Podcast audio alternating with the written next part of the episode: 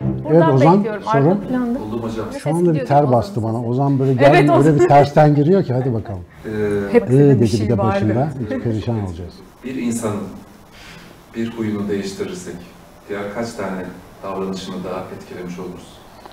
Oo, hangi huyu olduğuna bağlı. Bir sonraki soru. Şöyle önemli geldi bana bu konu. Bir insanın huyu değişmez derler ya yani. Yedisinde neyse yetmişinde de olur.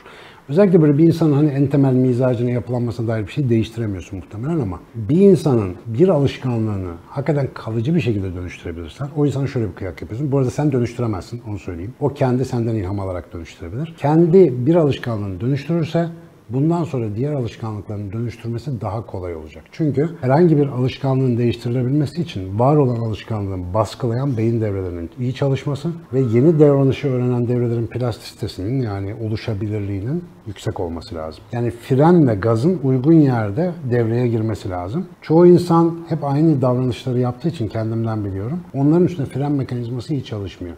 Ama sen bir davranışını değiştirmek için yeterince uğraştığında bu frenleme mekanizması ki bu genellikle şöyle olur, onu da detaylarını vereyim. Hani bugün bildiğimiz kadarıyla alışkın olduğumuz şeyi yapmadığımızda gerilim yaşarız. Bu gerilimden dolayı işte bir stres cevabı oluşur.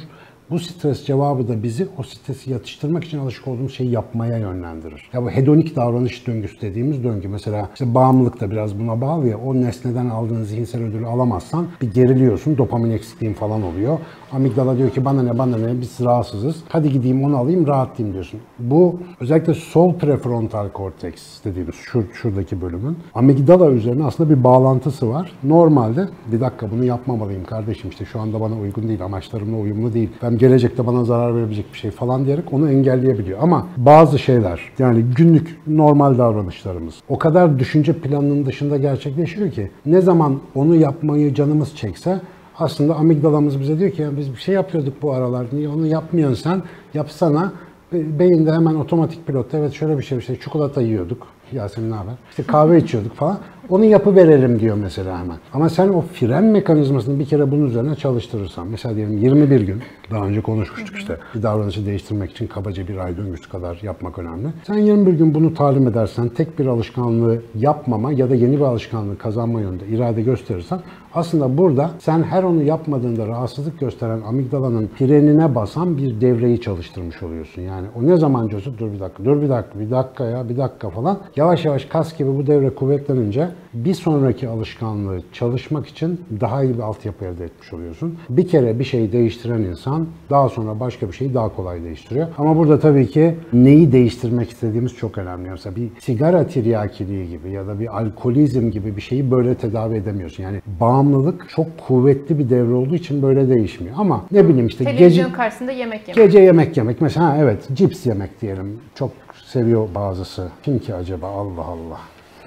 Ya ben de seviyorum yani yalan yok arkadaşlar. O az yağlı cipsler falan diye kendimi kandırıyorum ama kötü bir şey neticede. Mesela bunu değiştirebilirsiniz. Bu bir bağımlılık değildir normalde. Bir keyif ve haz unsurudur. Ama bir kere bunda başarılı oldunuz mu? Yani bunda başarının ölçüsü de ne? İlk başta canın istese bile yememek, sonra aklına bile gelmemesi. Yani artık o senin gündeminden çıkmış olması. Bunu yaptığınız zaman bir başka küçük alışkanlığı daha kolay değiştirebilirsiniz. Resilience, duygusal istikrar, resilience diye bir tabir var psikolojide moda. Onun teorilerine göre de siz eğer bu işte ustalaşırsanız duygu durumunuzu daha stabil tutabilen bir zihin seviyesine de yaklaşıyorsunuz. Yani alışkanlık kontrolü önemli bir şey. Bir alışkanlığı değiştirdiğinizde aslında çok şeyi değiştirebiliyorsunuz Ozan Bey. Bunu hiç düşünmemiştim bu arada. Böyle ilk defa senin sayende söyledim. Bak ne güzel soru oldu. Buradasın diye söylemiyorum.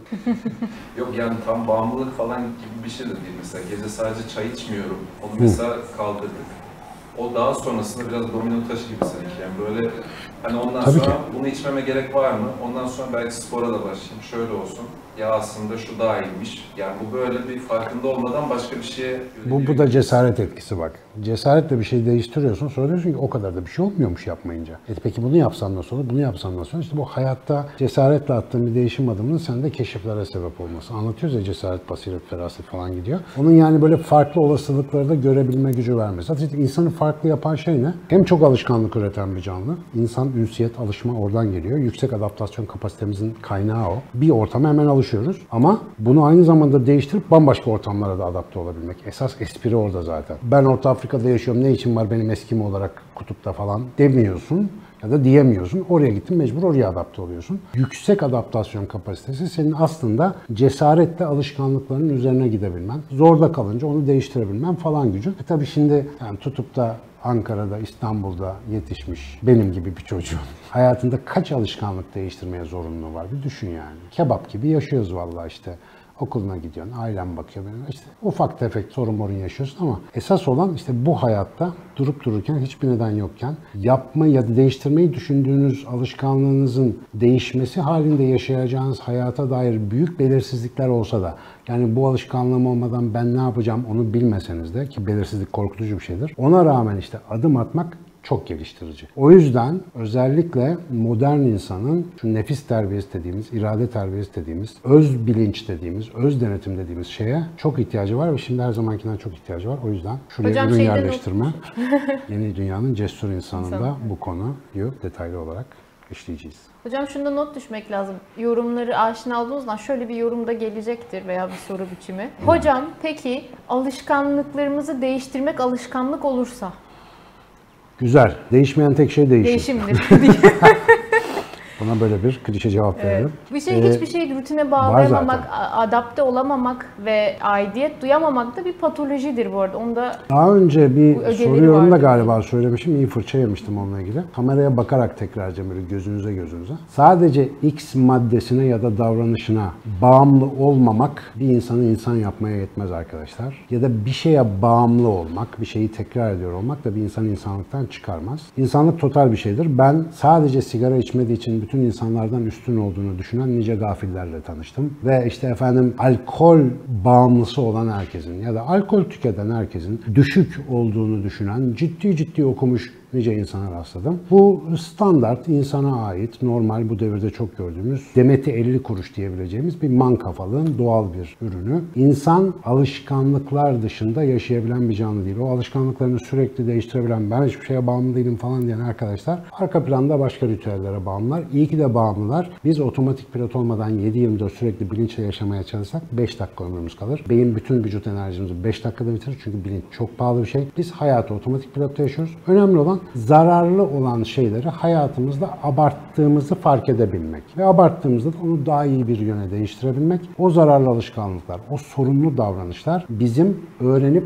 daha iyi insanlar olmamız için var. İçinde kaybolup gitmemiz ya da bir tanesini bırakınca öbür insanlara tepeden bakmamız için değil. O yüzden önce bir herkes kendine baksın, ondan sonra diğerlerine ayar versinler diye düşünmüşümdür hep. Özellikle bilmem ne karşıtı kampanyacıları çok severim. O şeye karşı olmak doğrudur ama o şekilde karşı olmak çok aptalcadır. Nasıl karşı olduğunuz bence önemlidir diye düşünüyorum. Ben bu arada bir ipucu vereyim. Ben yıllarca sigara içtim arkadaşlar. Ve o arada Ankara'da mesela bir seri halinde bağımlılık seminerleri verdim. Özellikle Ankara'nın bağımlılık sorunu çok yüksek olan, biraz sosyoekonomik düzeyi düşük mahallelerinde ailelere çok fazla yani onlarca belki 40-50 tane seminer vermiş olabilirim böyle aile gruplarına, gençlere. Bir kez bile ağzımdan sigara ya da alkol çıkmamıştır. Sadece bağımlılık örneklerini sıralarken tek bir slaytta işte bunlara bunlara bunlara bağımlı oluyor insanlar diye bahsetmişimdir. Onun dışında sadece bağımlılığın beyinde nasıl olduğunu anlattım. Onlarca kişiden telefonlar, yüzlerce kişiden e-mailler ve elle yazılmış mektuplar aldım. O seminerlere geldikten sonra sigarayı bırakanlar, alkolü bırakanlar, uyuşturucuyu bırakıp hayatını değiştirenler, bu benim muhteşem anlatım gücümden ya da ikna ediciliğimden mi kaynaklanıyor? Hayır. Onları anladığımı anlattım çünkü. Bu hayatta hepimizin nasıl bir tuzağın karşısında olduğunu ve bu eğlenceli görünen tuzakların bizi nasıl kolaylıkla bataklığa çekebileceğini anlattığınızda aklı olan anlıyor zaten. Yani sizin bir şeyin karşıtının bayraktarını yapan birilerinin böyle bir etki yaratabildiğini göreceğinizi hiç zannetmiyorum. Dünyada bir sürü bilmem ne karşıtlığı kampanyaları oluyor. O karşıt oldukları şeyi büyütmekten başka bir işe yaramıyor. İnsanların zaaflarını kendi zaafınız gibi anlayıp anlatmadan, onun içinde yaşayıp görüp de onun etkilerini deneyimledikten sonra anlatmaya yani damdan düşmeden hocalık yapmaya kalkan maalesef biraz ters etki yapıyor. Bunu da hazır yeri gelmişken alışkanlık konusunda şöyle dibe bir ekleyelim.